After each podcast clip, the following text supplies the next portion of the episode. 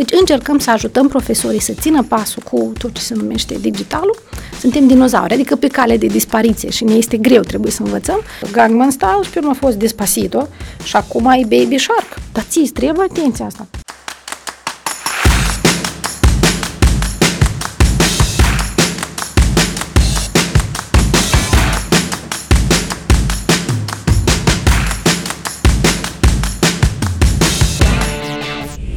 Salut, dragi prieteni! Bine v-am regăsit la o ediție nouă de podcast Treci la tablă. Astăzi o am ca invitată pe doamna Daniela Munca Aftenev. Bună, Daniela! Bună! De obicei, cu fiecare invitat uh, merg întâi etapa incipientă de introducere, adică dacă ai putea în 3-4 minute să povestești mai mult despre experiența ta, cine ești tu, cine sunteți dumneavoastră, ca lumea să înțeleagă ceea ce spuneți dumneavoastră raportat la experiența dumneavoastră pe care o aveți. Sunt Daniela Muncaftenev, șef adjunct al Direcției Generale Educație, Tineret și Sport. Pe lângă asta am o pasiune, îmi place tot ce este legat de online în procesul de predare. Am făcut cunoștință cu online cu mulți, mulți ani înainte ca el să devină la modă, undeva în 2006-2007, când făceam studiile în SUA, sunt bursiera programului Maschi. Când am mers la studii acolo, m-au întrebat, uite, în Moldova sunt foarte multe universități bune, de ce, de ce ai venit în SUA? Ce poți să iei nou, nou acolo? Și atunci m-am gândit, ce au ei ceea ce noi încă nu avem? Și am descoperit online Web 2.0, atunci era blogging-ul, era la modă, și fiind în state, a apărut Facebook-ul. Uh, și mi-amintesc că toți colegii mei de la universitate au intrat pe Facebook și făceau conturi și atunci era poke. Era, nu erau încă like-urile, erau pocurile și își dădeau ei unii celorlalți pocuri și mie mi se părea total neserios. Oameni serioși la universitate stau să joacă pe Facebook. Dar peste câteva luni am observat că și lectorii erau acolo și colegii și familia și era așa, toată lumea era acolo și am zis că nu, hai să intru să văd ce se întâmplă. Și uite, așa am devenit foarte activă pe Facebook. Am creat o comunitate pentru profesori ca să le explic ce înseamnă online și cum el poate fi utilizat în procesul de predare. Și uh, comunitatea mea a ajuns astăzi la peste 46.000 de membri activi, organizăm webinare, com, uh, conferințe, avem speaker de peste hotare, din Canada, din Franța, Statele Unite, uh, foarte mulți din România, colegii noștri, bineînțeles. Uh, de aceea am continuat să investesc în, în acest proiect și așa am primit invitația de la atunci echipa primăriei municipiului Chișinău să mă implic într-un proiect foarte interesant care se numea, era în plin pandemie, se numea Biblioteca Digitală Educație Online. Am preluat acest proiect la etapa a doua, pentru că prima etapă a fost uh, începută de o echipă, de o altă echipă. Uh, erau foarte multe idei, acest, uh, acest proiect trebuia închegat și am preluat acest proiect, Biblioteca Digitală. Astăzi îl coordonez în continuare și uh, este probabil cel mai mare proiect uh, educațional pe online din Republica Moldova și nu numai, pentru că avem peste uh, 500 de cadre didactice implicate cu contract de muncă, avem peste 8.000 de lecții video care uh, sunt plasate pe biblioteca digitală și comunitatea în sine, uh, iarăși, are peste 40.000 de profesori. Astăzi, înainte de a veni la dumneavoastră, am avut un webinar, facem activități în fiecare zi, partajăm uh, planuri de lecții, scenarii, filmulețe făcute de copii, de elevi, de cadre didactice, cadre manageriale. Deci încercăm să ajutăm profesorii să țină pasul cu tot ce se numește digitalul, să utilizeze digitalul corect, că și asta este important, să informăm ce este la modă, ce înseamnă Web 2, ce înseamnă Web 3, Web 4 și așa mai departe, ce înseamnă podcast, ce înseamnă blogging, ce înseamnă uh, vlogging, uh, video storytelling-ul mai nou, colaborez acum cu Tecul și avem un curs pe video în storytelling. Deci încerc să ajut colegii mei să um, uh, integreze tehnologiile educaționale moderne în predare, să înțeleagă rostul lor, mai ales cadre didactice care încă nu se simt bine pe online. Mi-mi place să ne spunem, noi suntem toți dinozauri digitali, adică toți cei care s-au născut după 95 încoace, suntem dinozauri, adică pe cale de dispariție și ne este greu, trebuie să învățăm. Toți cei născuți după sunt digitali nativi, dacă este să folosim terminologia corectă, pentru că ei s-au născut cu telefonul în mână. La propriu și la figurat. Ei nu au nevoie de webinare, training-uri, deci ei intuitiv cumva utilizează tehnologia, ei văd conținutul vertical, noi încă suntem pe, pe orizontal, noi nu ne place PowerPoint, ne place să citim de la stânga la dreapta, ei citesc de sus în jos. De aceea încercăm să uh, uh, ajutăm profesorii să înțeleagă această discrepanță dintre generații, dacă doriți, da, e adevărat, dar să, să iubească online și să-l înțeleagă și, atenție, să-l utilizeze corect, uh, să nu le fie fric de, de, ce se, de tot ce se întâmplă în spațiu digital, ca să fim mai aproape de elevii noștri, în primul rând, și în al doilea rând să-i ajutăm pe elevii noștri să fie pregătiți mai departe pentru economia de piață, pentru acele joburi care încă nu sunt sau sunt uh, care vor fi după ce elevii noștri vor ajunge la universitate. Asta pe scurt cam cu ce mă ocup eu legat de, de online. Mie mi se mai spune doamna online cineva, am o colegă care, care îi zice doamna Google, eu sunt doamna online, sunt așa niște apelative care ne plac nouă și pe care le folosim la, la locul de muncă. Dar uh, profesorii în comunitatea aceasta și respectiv profesorii care sunt angajați să produc, să spunem, conținut educațional pe platforma aceasta, uh, spre ponderea din sau sunt totuși din regiuni la prima etapă am avut doar din Chișinău, pentru că eram în pandemie și era chiar dificil, lumea nu vrea să iasă din casă. Noi filmam așa rapid, inclusiv seara, dimineața, de vreme înainte de a merge la școală, prima etapă. În a doua etapă, noi am implicat profesori din toată țara. Deci noi acum avem profesori de la Briceni, Ceadăr Lunga, deci a, din toate regiunile țării, toți profesorii pe care noi am considerat uh, buni care, uh, și care au avut curajul să vină în fața uh, camerei. Să știți că este uh, foarte dificil să faci un, o lecție de 15 minute. Video, cu toți spuneau, a, eu predau 5 lecții sau 6 lecții pe zi, câte 45, dar voi nu puteți filma 15 minute. Nu, să faci o lecție de 15 minute este mai dificil decât să lucrezi o săptămână cu grupul de copii în clasă, da? Pentru că acolo ai contact viu cu copilul, te dai după el, te adaptezi. O la online ești pe ecran, ești tu și ecranul. Și unui profesor tradițional este foarte dificil să lucreze fără feedback, fără fețele copiilor, da? Care poate să interacționeze. Uh, deci este un proiect într-adevăr național, un proiect care a fost inițiat de primărie la prima etapă, la a doua etapă s-a implicat și Ministerul Educației, uh, Culturii și Cercetării atunci. Uh, de aceea noi ne-am străduit să invităm toți toți profesorii care, care au fost interesați. Pe unii profesori am invitat noi, unii profesori au, au luat ei legătura cu noi, au zis, uite, am niște lecții fantastice pe tabla interactivă, da, un profesor din Bălț, de exemplu. Sau, uite, am niște materiale foarte frumoase, dacă puteți să, să, să le înregistrăm. Am avut și profesori care nu au vrut să fie în fața camerei, da, și am uh, implicat actori. Uh, actorul avea uh, da, pregătit PowerPoint-ul sau scriptul, profesorul pregătea lecția, iar uh, profesorul avem vloggeri, avem persoane cunoscute Dorin Galben, care a făcut lecții cu noi și mai avem actori de la Guguță, dacă nu greșesc, care ne-au ajutat să facem aceste lecții pentru că trebuia să le facem repede. Era pandemie, noi atunci în 2020 primăvară nu puteam fi cu prezență fizică la școală, dar trebuia să facem acest conținut ca copiii noștri să nu piardă lecțiile, da? pentru că este un curriculum, este o temă care trebuie învățată la, în ziua respectivă pentru că a doua zi este altă temă și așa mai departe. Și a fost un proces foarte interesant, a fost un proces foarte complex, foarte multă lume a fost implicat.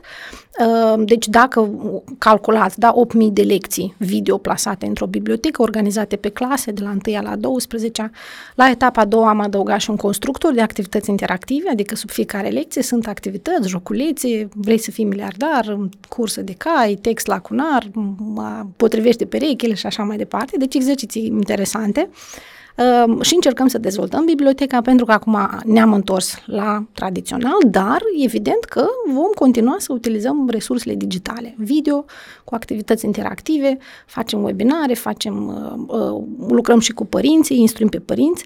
Noi am observat că cele mai vizualizate lecții sunt anume la matematică, la, la treapta primară. Dacă acolo e nevoie de mai mult uh, ajutor, Um, și avem, fizica este foarte, foarte întrebată, deși am auzit că, uite, este o problemă la fizică, nu prea aveam nici profesori și nu prea este interes pentru fizică. Uite, în lecțiile noastre, după vizualizări, fizica este foarte întrebată. Ehm, și ne străduim da, să analizăm aceste trenduri, cum le zicem noi. Da? Dacă e mai mult nevoie acolo de ajutor, înseamnă că facem mai multe lecții pe segmentul respectiv. Noi am terminat filmările, da, pentru că am terminat bugetul, dar continuăm să informăm profesorii, elevii, facem concursuri, cel mai interesant scenariu, cel mai interesant uh, de exemplu, lecție în care se utilizează acea lecție video. Lecția video este doar 15 minute, lecția tradițională este 45, da? Deci ce face profesorul? Interacționează cu elevul, da? Se uită o secvență, o discută, da? Sau aveți întrebări, haideți să le discutăm. Um, metoda clasei inversate este foarte la modă, adică profesorul mai întâi trimite tema pentru acasă, copilul se pregătește acasă, se uită la lecție și vine la, uh, când vine în clasă, el vine pregătit cu întrebări și profesorul utilizează timpul nu pentru predare, dar pentru interacțiune.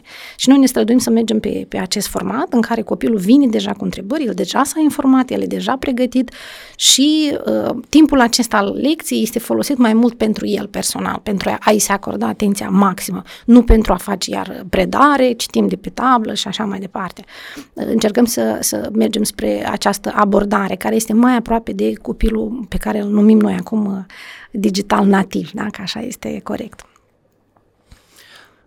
Dar aveți doar conținuturi pentru disciplinele școlare care sunt Uh, nu numai, deci noi avem uh, curriculum, în primul rând că asta a fost scopul, dar pe parcurs avem uh, colaborări foarte interesante. Uh, de exemplu, Fiscu a luat legătura cu noi, uh, ei au făcut filmulețe pe educație fiscală de ce trebuie să plătești impozite, pentru ce, cum plătești, ce se întâmplă dacă nu plătești. Deci niște filmulețe extraordinar de frumoase pe care le-am inclus uh, și pe site avem sub lecțiile din curriculum, avem blocuri tematice, deci avem, de exemplu, educație fiscală, avem uh, siguranța online cu echipa la Strada care ne-au, uh, ne-au oferit foarte multe filmulețe și îmi place că ei le au și în română și în rusă siguranța online, cum să-ți creezi contul, cum să-l uh, securizezi, cum să-ți, uh, să ai grijă la prieteni, la informația pe care o postezi online. Uh, avem sfatul logopedului, avem sfatul psihologului foarte întrebat în pandemie și post-pandemie mai ales. Așa, avem siguranța tehnică, deci avem foarte multe filmulețe pe diferite teme. Educație pentru media, încă o altă colaborare mai recentă este cu Centrul de Jurnalism, Centrul pentru Tineri, Uh, și avem materiale pentru tineri, au un serial, au 12 episoade uh, pe care noi l-am plasat deja pe site, iarăși făcute recent, uh, ce înseamnă propaganda, de exemplu, ce înseamnă phishing-ul și așa mai departe, toată terminologia asta nouă.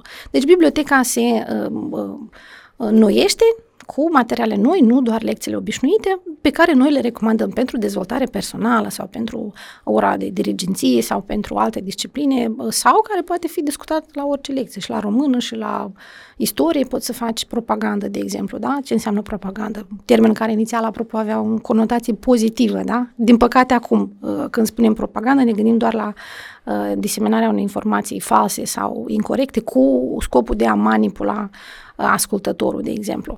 Uh, și încercăm să aducem materiale noi ca să fie biblioteca interesantă, nu doar pentru școală, dar pentru viață în general, uh, plus că online-ul el pe cât este de atractiv, pe atât este de periculos uh, și mulți profesori și le, le spun, fac greșeala, du-te online și caută informații despre X. Nu, pentru că copilul este aruncat în gol și el poate să dea peste informații care pot să nu fie adevărate, aceeași Wikipedia care nu se recomandă pentru că oricine poate să creeze o pagină în Wikipedia, Uh, fără să facă referință la niște resurse verificate și oricine poate să scrie niște lucruri care nu sunt adevărate. Uh, și atunci nu le spunem copilor, du-te pe online și caută un referat despre un personaj literar sau despre o temă. Nu, deci recomandăm surse. Da? Deci, uite, răspuns la această întrebare utilizând sursa A, B, C, da? Enciclopedia Britanică, de exemplu, sau site-ul cu tare sau site-ul cu tare. De aceea biblioteca trebuie să fie 100% un, un spațiu sigur pentru copii, uh, selectăm foarte atent ce este publicat acolo, verificăm Uh, am avut situații când au fost materiale care au fost scoase de pe, scoase de pe, uh, din bibliotecă. Am avut petiții de la Parlament, a fost foarte interesant. Uh, de exemplu, o profesoară de rusă a menționat la istorie, dacă nu greșesc, era tema Velică Отечественная Vaina, da? Și imediat am, cum voi faceți propagandă pe banii statului? Deci a fost așa o acuzație foarte gravă. Nu, că este Vtaraia Mirovaia, nu este Velică Отечественная, da? Este o diferență de, de numire, da? Conform curriculumului nou se zice Vtaraia Mirovaia, da? nu Velică Отечественная. Și așa mai departe. Deci sunt tot felul de feedback-uri interesante. În genere, procesul de lucru a fost mega interesant pentru că am avut uh, foarte multă lume implicată și unii vedeau lucrul ăsta cu ochii pozitivi, cu ochi buni, alții vedeau uh, nu, că voi poate trebuia banii ăștia să construiți uh, sau să reparați o grădiniță sau să cumpărați niște cărți, dar voi v-ați apucat să faceți bibliotecă online. Tot felul de, de feedback am avut și pozitiv și negativ.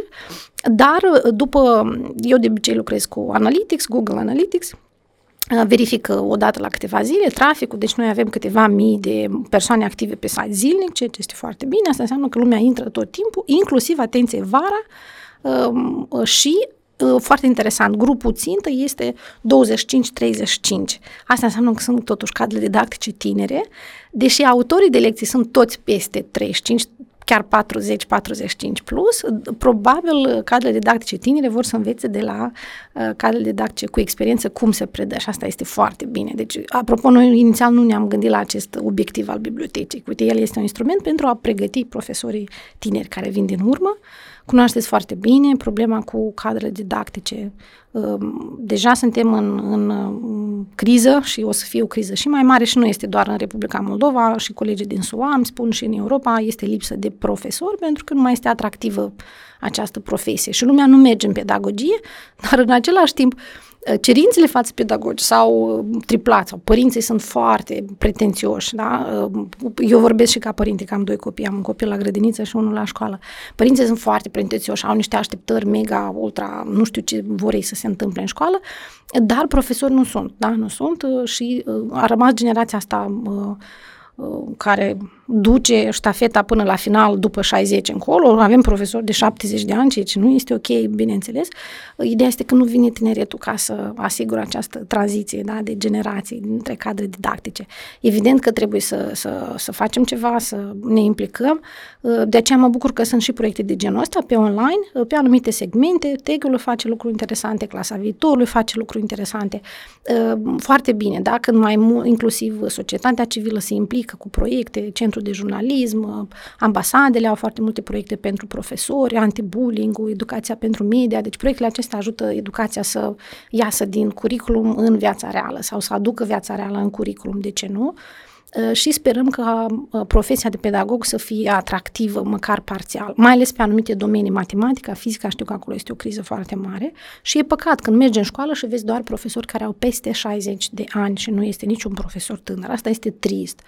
Ehm, trist pentru că profesorii ăștia la un moment dat trebuie să meargă la pensie, da, să se odihnească, au muncit o viață, dar nu vine nimeni din urmă, da? Sau îi rugăm uneori, hai mai lucrați un an, doi până găsim profesori în loc și lucrul ăsta nu este, nu este ok pe termen lung. Repet, pentru că cerințele față de educație în general au crescut, uh, angajatorii cu care vorbim noi sunt foarte pretențioși. Deci ei când angajează am un cunoscut care a, a, a postat un job în care spunea că, uite, era un job pe marketing, pe vânzări, pe lucru cu clienții, creativitate, se poate fac uh, și uh, podcasting, se poate face și Instagram și Facebook, deci era o listă foarte lungă și lumea a sunat zice, da, da, da, serios, cu așa niște pretenții. Da, dar asta cere postul, deci nu inventez eu că eu am multe pretenții, dar uite, când vii la un, la un job, trebuie să cunoști foarte multe lucruri. Păi, dar eu nu le cunosc, dar unde trebuie să le învăț, da? De exemplu, da? Dacă eu am terminat bănci și finanțe sau am terminat, nu știu, marketing, da? Unde, unde trebuie să învăț încă 1100 de, de competențe? Adică piața muncii este foarte uh, pretențioasă, uh, școala invers, da? Rămâne un pic în urmă. Uh, și atunci universitățile, la fel, când mergi la universitate, deja uh, se cere de la acel elev să aibă deja niște competențe da? pe care să le dezvolte. Deci nu te învață nimeni de la zero uh, niște lucruri pe care trebuie să le înveți din mers. Uh, și de aceea avem și acești copii, da, generația care suferă în mare parte de deficit de atenție. Uh, deși chestia asta cu deficitul de atenție e foarte um, subiectivă, pentru că un copil nu poate să stea la lecție că el se plexește, dar în schimb el poate să stea două, trei ore pe calculator la un joc fără probleme. Deci el se concentrează dacă este interesant, el poate să stea, un copil de 5-6 ani stă o oră, două, fixat cu ochii pe ecran și poate să facă un joculeț, să-l ducă de la nivelul 1, 2, 3, ceea ce înseamnă că el de fapt nu chiar are deficit de atenție, el are alt fel de deficit pe care noi încă nu îl putem defini. Noi vedem că el în clasă, sărmanul profesor nu știe ce să facă cu el, da? să-l, să-l țină uh, atent, să-l țină acolo integrat. Uh, înseamnă că elevii aceștia învață altfel, ei altfel percep informația sau invers sunt bombardați de prea multă informație și imediat uh, trec de la o sursă de informație la alta, în 3 secunde s-a plictisit, trebuie să, să facă altceva. Uh, și atunci noi nu înțelegem acești copii, noi nu, nu știm cum să lucrăm cu ei și este un lucru foarte dificil. Nu are nicio treabă cu disciplina sau cu educația, copilul nu este educat, nicio legătură nu are, da? Pur și simplu, copiii aceștia s-au născut în alte vremuri, alte timpuri, ei într-adevăr sunt bombardați cu, cu informație. Ehm, aveam o situație comică, am rugat un grup de voluntari să facă, i-am, i-am, i-am rugat să fie responsabil de o pagină de Instagram și era ziua lui Martin Luther King și i-am rugat să fac o postare despre Martin Luther King și zic, menționați faptul că, uite, el este um, deținătorul premiului pentru pace, Um, și ei au făcut o postare foarte frumoasă, da, într-adevăr, dar au pus uh, fotografia lui uh, Martin Luther din secolul XII, dacă nu greșesc, cu fotografia cea alb-negru și cineva zice, da, cum așa? Păi, dar noi am căutat în Google și așa au ieșit. Adică ei nici măcar nu se orientează în secole, da? Sunt, și vorbesc de liceu, deci vorbesc de cultură generală. Deci pentru noi, dinozaurii digitale era cum să nu înțelegi că este un alt secol. Deci cum poți confunzi? Păi, dar noi am scris Martin Luther, și așa mi-a ieșit în căutare. Deci, de, iată chestii de genul ăsta, da, care nu mi se par cum să curs. Tu nu vezi că el e mult mai bătrân decât premiul Nobel. Păi dacă nu a fost premiul Nobel și când, cum, cum să, cum să confunzi așa ceva? Uite, pentru ei, păi, da, am căutat, așa au ieșit. Uh, căutare, da? Deci, iată, le lipsește totuși cultura generală, le lipsește background-ul, le lipsește... Uh, știți cum unele lucruri trebuie să se așeze în timp, da? Uh, copiii noștri și la angajare am observat, avem proiecte unde angajăm tineri și foarte greu de lucrat cu tinerii. Pentru că ei nu sunt pregătiți să muncească. Ei vin, mama mi-a spus că sunt cel mai bun, eu nu lucrez uh, sau salariul meu trebuie să pornească de la o sumă foarte mare în sus, pentru că eu mă autoapreciez, eu sunt foarte bun, Uh, ceea ce este ok, da, pentru că a primit o educație. Dar când începi să lucrezi cu el, el nu cunoaște un milion de lucruri, nu le cunoaște și nici nu știe unde să le caute și nu știe cum să le învețe. Și lui se pare că el e cel mai bun, dar el de fapt nu are, iată, această capacitate de a procesa informația, de a, de a gândi critic, de a, de a ieși din situație în situație de criză, da? Pentru că imediat se pierd. Am avut situații când angajații spuneau uh, de ce n-ai schimbat un eveniment în Google Calendar? Păi nu, nu m-ați făcut training pe Google Calendar. Ce fel de training? Apasă pe creion și scrie edit, adică niște lucruri care, de exemplu, sau o fraze de genul, eu n-am făcut asta, dar asta am făcut, dar asta n-am făcut. Dar trebuia să facă totul ca să fie evenimentul postat. A făcut câțiva pași, câțiva nu. De ce? Dar asta nu scrie la mine fișa postului. Și pentru noi, generația noastră, asta este un fel de... Am început tot să râdem, da? Și uh, tinerii niciodată nu sunt. Nu mi-ați scris în fișa postului că eu trebuie să postez, da? Păi, dar n-are rost să faci totul dacă nu postezi. Adică rămâne uh, și multe lucruri interesante care țin de, de, de diferența asta de generații, de a înțelege ce înseamnă să muncești, a înțelege să... Ce, ce înseamnă să, să faci un lucru ca coadă până la urmă, da? Să, și dacă nu știi ce faci. Uh, Uh, cum ești din situație, unde găsești, da? Și, din păcate, tinerii sunt foarte împrășteați, așa, la, parcă și aici am și Instagram și TikTok și acolo, dar dacă să facem noi un lucru așa calitativ cap-coadă, acolo este greu, acolo se întâmplă și atât aici trebuie să intervină generația de, cum le zicem noi, le zic eu, dinozauri digital, da? de a asigura totuși tranziția asta de la înțelepciune, totuși cunoștințele care se acumulează în timp, da? ele te fac mai rezistent, mai rezilient, mai capabil să, să gândești critic, să iei niște decizii, să ieși din situație de criză, da? pentru că tineretul imediat panichează sau nu este normal, vin tinerii la interviuri și ei au lucrat în cinci locuri în doi ani de zile. Nu este normal, dragi, și se laude, dar eu am lucrat în cinci locuri. Nu, nu este ok, că nu ai prins nicăieri rădăcini. Asta nu este ok, nu te lăuda, nu este bine. Uh, cine vrea să angajeze un om care eu nu știu mâine, mâine se trezește, are altă dispoziție și pleacă în altă parte, da? Pentru că o companie investește în oameni, investește, da, îl crește, le îl crește, îl instruiește, îl, și are încredere în el și vrea să, să nu neapărat să-l țină, că el poate să crească, da, în companie, dar are, este o investiție de timp, de, de emoții, de timp, de tot ce doriți. Ori tinerii imediat s-au plictisit, au obosit și el pleacă în altă parte. Dar nu este ok să schimbi, v-am zis, 5 joburi în 2 ani. Deci dacă ai 25 de ani și tu deja ai 10 joburi schimbate, asta arată că tu nu știi ce vrei să faci în viață. Sau arată că tu ești neserios din față de tine, nu față de angajator. Pentru ei asta este ok, da? Apropo. Um, iarăși poate ține și de cultură. Japonia, da? unde țin, oamenii lucrează și 30-40 de ani într-o companie, de exemplu. Uh, lucrurile astea, ele sunt interesante, ele țin de modul în care se schimbă gândirea, modul în care se schimbă tinerii uh, și modul în care uh, se schimbă lucrurile în general. Pentru că noi toți așteptăm cineva să vină de peste hotare sau ceva să se întâmple sau noi să devenim membri ai Uniunii Europene sau... Dar schimbările se încep de la noi. Cum n-am zice și a venit Macron, a venit, ne-a văzut, a zâmbit și a plecat, da? Deci lucruri, noi rămânem cu problemele noastre și noi trebuie singurei să le rezolvăm. Rezolvarea vine de la uh, echilibrul ăsta dintre nou și vechi, dacă doriți, de la tradițional și digital. Deci vine generația nouă cu niște idei, concepte, da, este rămâne și generația veche care aduce know-how, care aduce această experiență care trebuie utilizată, transmisă, da? Generația nouă trebuie să aibă răbdarea să învețe de la oamenii care au trecut prin viață și au trecut prin niște lucruri, da, cum spunea bunica mea, două războaie mondiale, foamete, așa, deportări și nu știu ce la pachet. Deci vă dați seama, experiența acestui om este valoroasă, puțin spus. Ea nu trebuie să se piardă, dar modul în care această bunică vede lucrurile este foarte importantă. Modul în care un tânăr, da, care încă nu a văzut nimic sau încă este la început de drum, el vede altfel lucrurile, bineînțeles. Și uh, e bine să facem această tranziție dintre generații. Și, atât, și noi pe, uh, pe comunitățile digitale pe care le avem, inclusiv pe biblioteca online, încercăm să, să avem și profesori mai în vârstă și profesori mai tineri, să implicăm și elevii, să implicăm și ONG-urile, să um, aducem și experți străini, să avem și să promovăm și experții locali, să colaborăm cu FISCU, cu Centrul de Jurnalism, cu ONG-uri, cu logopezi, cu psihologi, cu vloggeri, cu toată lumea, cu poliția avem, um, um, să, să, să creăm niște conținuturi interesante da? pentru, pentru toată lumea și să arătăm că până la urmă învățăm nu pentru că așa scrie în curriculum sau pentru că așa zice profesorul sau zice școala, noi învățăm pentru noi, pentru că noi dezvoltăm o competență, aflăm niște lucruri interesante. Ehm, copiii noștri spun că, a, dar eu nu vreau să învăț toate disciplinele, că, da, dar tu nu știi, la gimnaziu tu nu știi, nici la liceu, crede-mă, tu încă nu știi ce vei face în viață. Oamenii au 30 ani și nu Și nu știi, exact, și nu știi, nu știi și credeți-mă și mie mi s-a întâmplat, uite, eram în situație când nu știam cum să fac ceva și mă gândeam, uite, am avut ocazia să învăț germană în clasa 10, dar mi-a fost lene, dacă era ore gratuite atunci sau la facultate, de exemplu. Sau, m- uite, am avut ocazia să aflu, dar n-am ales, m-am încăpățânat, mi-a fost lene, nu contează. Uh, și exact așa și cu tineretul. Deci în școală trebuie să faci de toate. Nu poți, din, repet, din gimnaziu să începi și nici la liceu, credeți-mă. Eu am predat și la universitate, studenții hăbar de grijă n-au, ei se trezesc în anul 3 că se apropie licența și eu am predat, de exemplu, la bănci și finanțe la ASEM, Uh, și când venea practica, da, în ultimul an, ei veneau, dar mie nu-mi place să lucrez la bancă, dar tu ești la bănci finanțe, tu altceva nu știi să faci.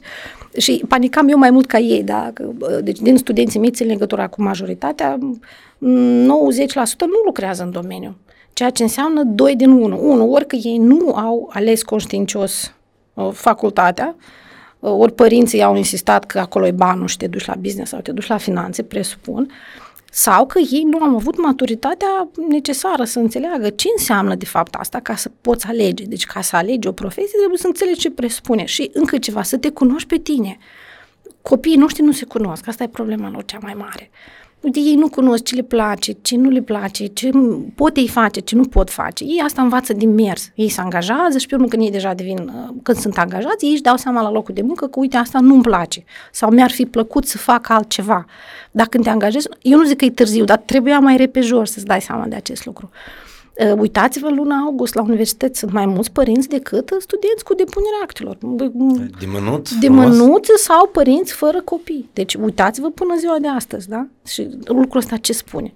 Spune că nu e ok. Oricât dădăcim noi ca părinți copiii până sunt mari, uh, ori copiii s-au relaxat, că las că o să vină mie o să văd eu pe urmă ce o să fac. Nu, timpul trece. Timpul este foarte valoros și el trece și dacă nu nu utilizăm corect, ne pomenim la 30-40 de ani cu crize, crize de genul câte am realizat în viață sau vai că nu m-am realizat sau nu am făcut ce trebuia sau uite, nu mă regăsesc în jobul meu foarte mult, multă lume intră în depresie, dă seama de ce. Înseamnă că nu ai ales corect și asta e doar problema ta, nu? Că mama te-a rugat să mergi la facultatea X, Y, Z, mama s-a gândit mai bine, dar mama s-a gândit din punctul ei de vedere sau tata.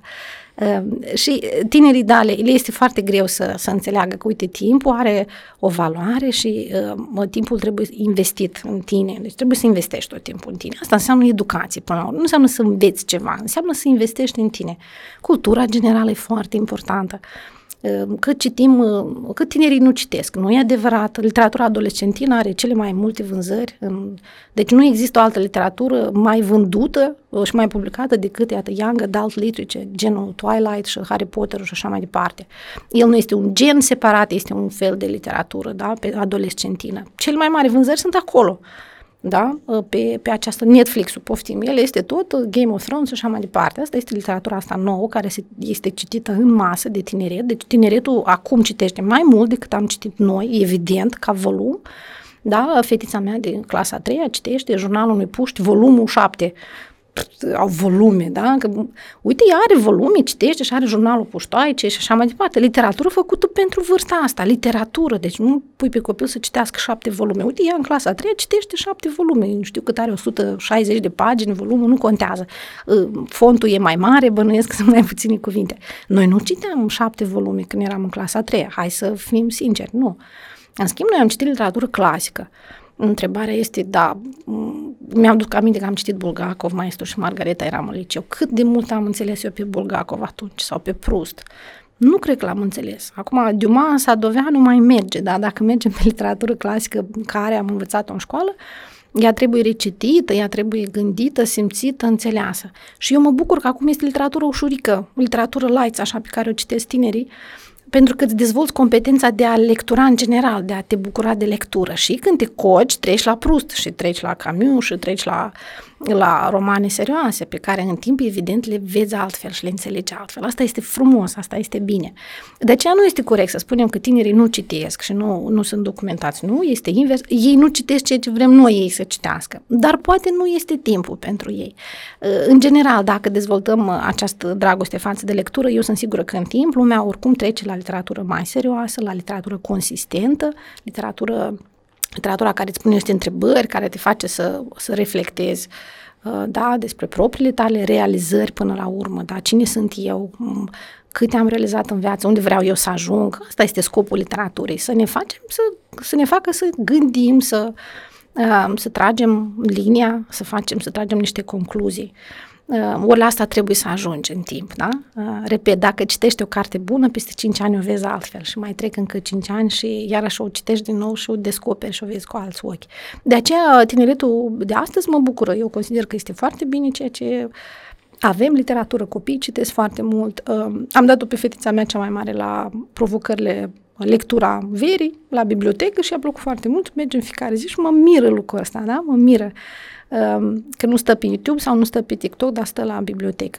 E frumos, deci nu spunem că tineretul nu citește. Citește, citește, citește mai mult, Poate nu citești întotdeauna foarte calitativ, deci poate literatura aceasta adolescentină nu întotdeauna este de calitate, dar competența de a lectura rămâne și asta este deprindere, diferența dintre conținut și competență. Competență înseamnă să faci ceva cu, cu acel conținut. Cred că această deprindere, dacă va fi cultivată mai departe, ea va duce copilul pe drumul cel bun, asta e cel mai, uh, cel mai frumos. Nu, experiența de cititor tot e o evoluție, adică Așa trebuie este. să începi la nivelul un citișor frumos ca să ajungi la să filozofie. Crești, da. Să crești, da. Uh, și noi, nici eu, eu, de exemplu, când aveam copil, nu prea aveam ce citi, efectiv. Așa este, da? Nu, literatura pentru copii, nu prea. Legendele A. Olimpului citeam, știu, Grecia antică, cap-coadă, de câteva da, ori. Da, aceea era interesant. Exact, da. Și ce mai aveam noi atunci?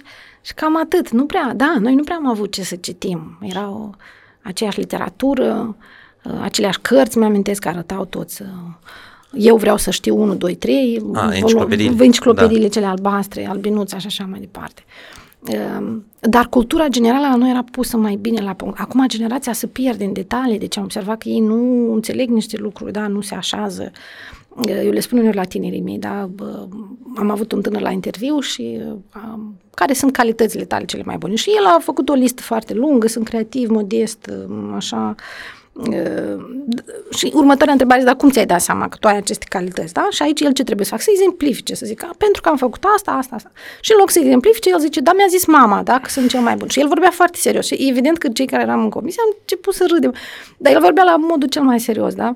Uh, reflexia, da, și autocritica până la Mama mi-a zis că, da, da, asta e datoria mamei să-ți spună că tu ești cel mai bun. Nu înseamnă neapărat că e adevărat. Trebuie singur să-ți dai seama. Uh, ideea întrebării este să, să începi să dai exemple de ce crezi că ești bun sau de ce crezi că ești creativ. Da, eu sunt creativ. Ok, dăm exemplu când ai fost creativ. Uh, deci lumea nici măcar nu știe ce înseamnă creativitate.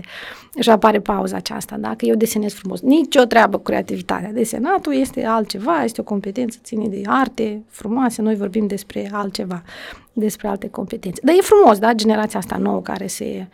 Așa știu. Și eu le spun tot timpul, voi sunteți ca poloboacele, da? În Donici și multe alte fabule.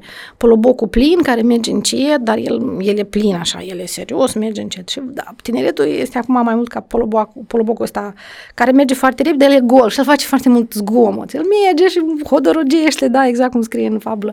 Dar el e gol înăuntru și el se mișcă mai repede, el face mai multă zarvă, pofti like-uri și TikTok și nu știu ce. Dar el e gol înăuntru. De ce? Pentru că trebuie timp ca să se umple, da? Deci, iată, asta trebuie să, să învețe noua generație să să facă, să se umple cu conținut uh, valoros. Uh, și iarăși online-ul, foarte periculos online-ul. El este frumos, el este atractiv, dar el uneori e gol. Sunt vloggeri care au mii și mii de urmăritori, dar în esență, dacă îi asculți, nu este acolo esență, da? Deci este foarte mult... Uh, am fost, am văzut, m-am bestrat, sunt foarte în trend, sunt la modă, am, mi-am cumpărat Chanel de ori și nu știu ce, dar în fond nu prea este conținut acolo, da? Uh, și invers, sunt vloggeri care, uite, spun niște lucruri foarte adânci, poate o face sub formă de glumă, poate, dar uite, spune niște lucruri bune, da, sau niște lucruri uh, adânci, așa, care pot fi dezvoltate, care, de la care putem porni alte idei.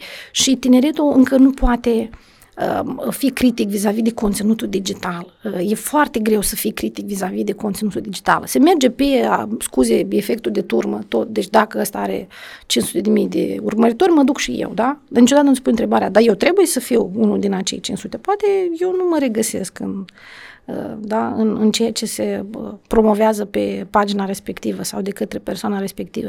Și tineretul încă este foarte greu să, să facă uh, diferența. Mă uitam, să vă dau un exemplu, Minecraft-ul și fetele mele la un moment dat erau foarte pe Minecraft. Mie nu-mi place Minecraft-ul sub nicio formă și nu înțeleg eu pătrățeala asta de personaje și și, dar din întâmplare am, am zis, ia hai să ascult, mă așez să ascult.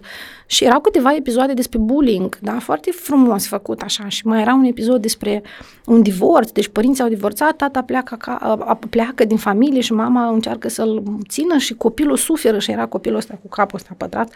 Uh, și m-am oprit și am zis că, a, uite, acolo e esența, acolo sunt niște lucruri foarte adânci, așa, chiar dacă sunt făcute sub formă de aceste personaje. Uh, și uh, frumos, deci cine a făcut temele astea le-a prezentat așa ca pentru un copil de, de primar sau inclusiv grădiniță, gimnaziu și așa mai departe.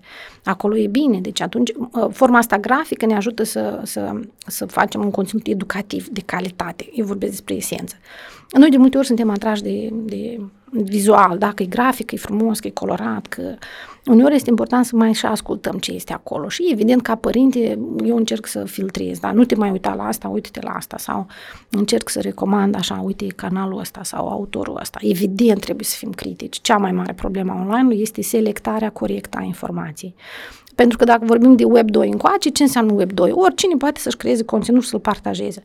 Da, YouTube, înainte să fie YouTube în 2006, uh, să zicem, nu erau modalități ușoare de a, de a pune conținut online, da? Și cu YouTube-ul, iată, oricine a putut fi creator de conținut video. Asta a fost, de fapt, valoarea YouTube-ului.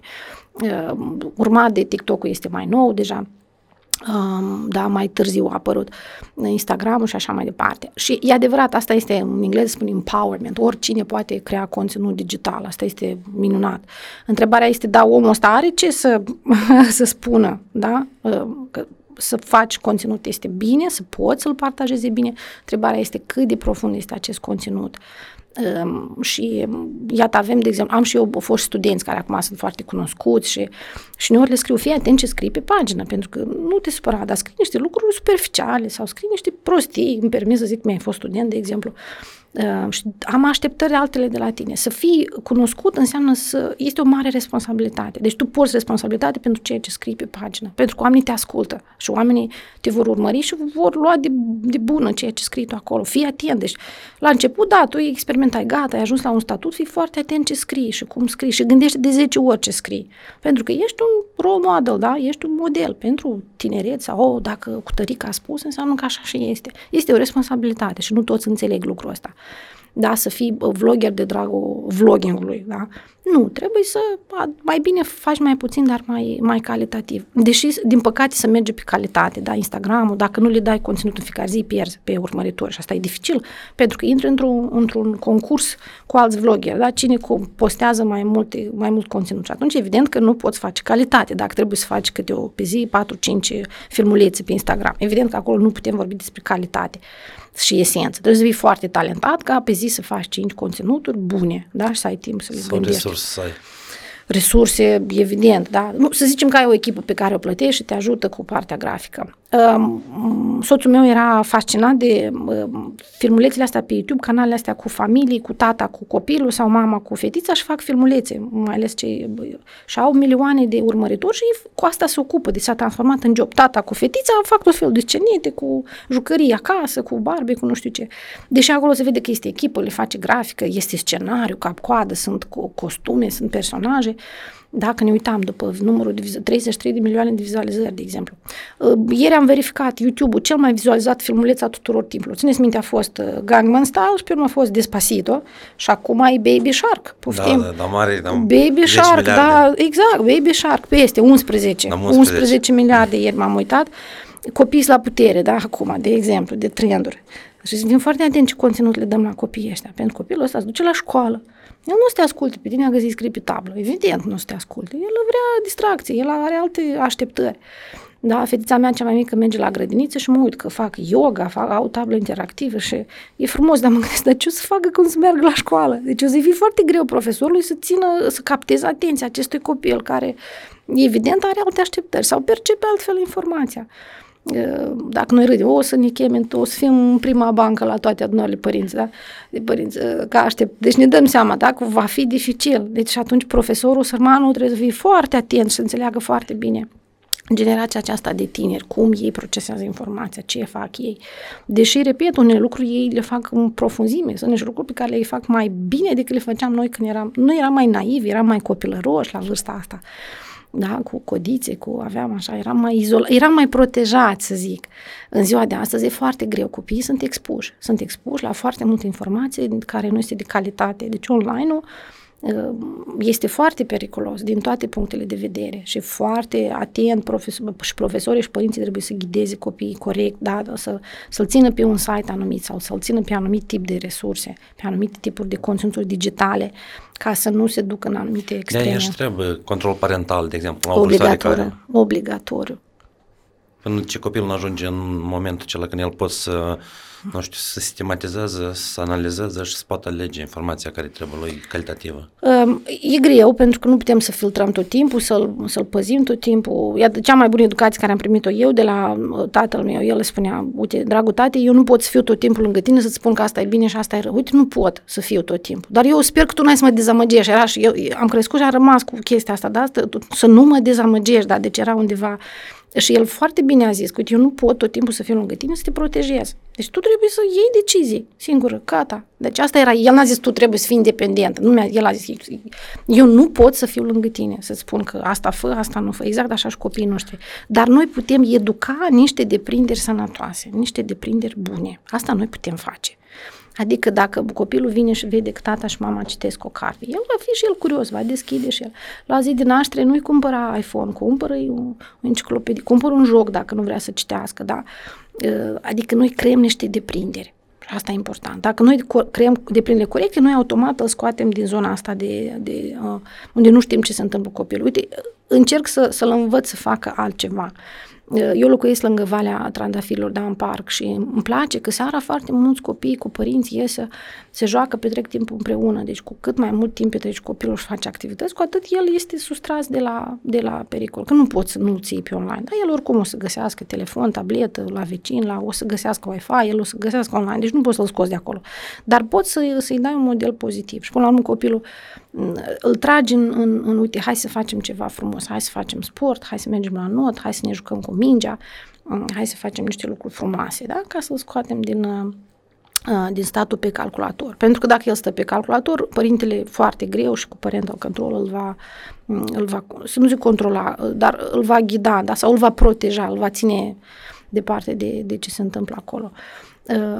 Uh, Mm, și, dar iarăși, eu lucrez cu foarte mulți copii tineri, um, maturi, avem copii foarte profunzi, avem copii, am avut apropo un program de voluntariat, din 15 copii, șapte au plecat la bursă, cu bursă la Yale, Harvard și Cambridge și Sorbona am o fetiță. Deci se poate. Din copii, din grup mic, deci vă zic 15 copii, că doi se alentau că au primit la uh, bursă parțială la Cambridge și râdeau că mi-au dat 20.000 de euro și mai trebuie 20, da, de exemplu, sau 25. Am o fetiță la Harvard, da, uh, Ilinca, am o fetiță la Sorbona, uh, am studenți la Londra și în Paris și unde vreți.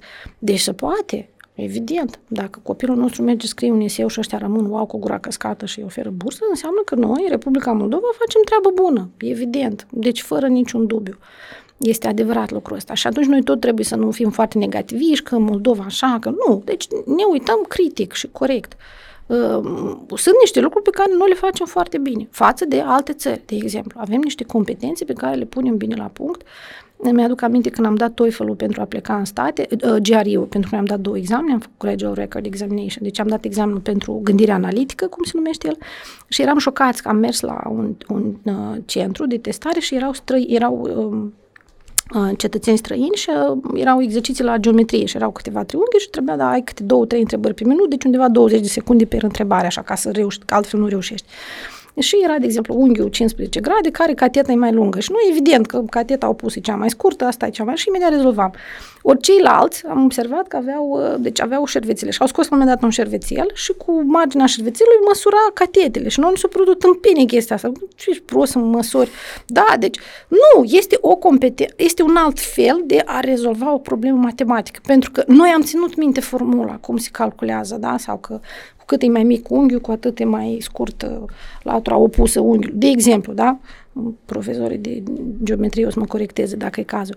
Uh, dar noi repejor ne-am ucit, ne-am amintit uh, geometria. Ce am făcut în școală, ha, formula repejor, manualul, parcă văd ăsta de clasa 7-11, era manualul cel gros de geometrie, algebră, geometrie. Dar uite, ei nu se țină minte formula, nu le trebuie, l-o scos șervețelul, da? să vă ofer, poftim. Și cu șervețelul în 3 secunde au rezolvat exact ca mine. Deci noi până la urmă am ajuns la același apropo, rezultat. Noi am, am rezolvat foarte bine prin metode foarte diferite. Da? Și atunci poți zice, noi suntem mai deștepți, suntem mai puțin deștepți decât uh, X, Y, Z. Nu, noi vedem lucrurile diferit uneori, da? de exemplu. Eu am făcut studiile în SUA și e foarte interesantă comparația asta pe competențe. Noi am mers cu un grup de studenți internaționali și asta a fost tot foarte interesant. Deci am avut Georgia, Kazakhstan, Kyrgyzstan, Rusia, Moldova, așa, și am avut grupul europenilor, deci am avut Franța, Italia, zona asta. Pe urmă a fost grupul uh, Orientul Mijlociu, am avut uh, Egiptul, Iranul, Irakul, Iordania și am avut grupul uh, asiatic, deci a fost Japonia, China, Coreea, am avut Pakistan, India și America de Sud, a fost Columbia, foarte diferiți în, în modul de a, de a gândi, de a vedea lucruri. Era foarte interesant între noi să comparăm lucrurile și erau lucruri care noi din Republica Moldova le făceam foarte bine față de ei. Și invers, era lucru în care noi eram varză, deci nici nu știam de unde și cum, da? Deci era... Și atunci nu poți compare și nu este corect să compare. Pentru că unele competențe la noi vor fi foarte bine pus la punct. În altele vom, vom vedea lucrurile foarte diferite de cum le văd alte regiuni. Deci să nu ne comparăm cu Europa sau să nu ne comparăm cu Statele Unite sau Canada sau Australia, de exemplu. Nu. Mergem pe competențe, mergem iarăși pe acest know-how, cum te descurci în viață, asta contează, cu ceea ce ai acumulat. Dar trebuie să ai și cunoștințe, trebuie să ai și cultură generală trebuie să te descurci, trebuie să găsești metode, să te ducă mintea, să... Um, plus că noi suntem așa mai, mai simpli în abordare, dar am observat și europenii sunt foarte răi, deci cum ai deschis gura, imediat te-a pus pe o anumită, deci imediat și în Statele Unite la fel.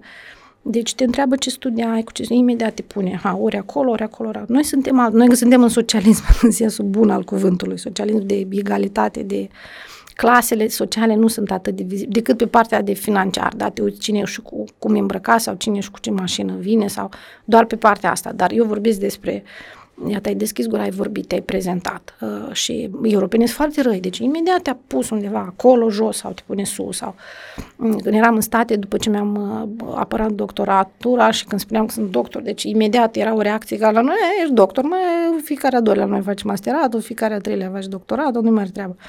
Uh, la ei nu, deci imediat dacă îi ziceai că ai un grad, uh, era, deci respectul venea, iată, mi îmi plăcea lucrul, la noi nu este, la noi este valoarea studiilor, asta e trist, pentru că noi avem atâtea doctorate, programe, universități, la noi s-a pierdut valoarea studiilor, ești doctor, e mare treabă.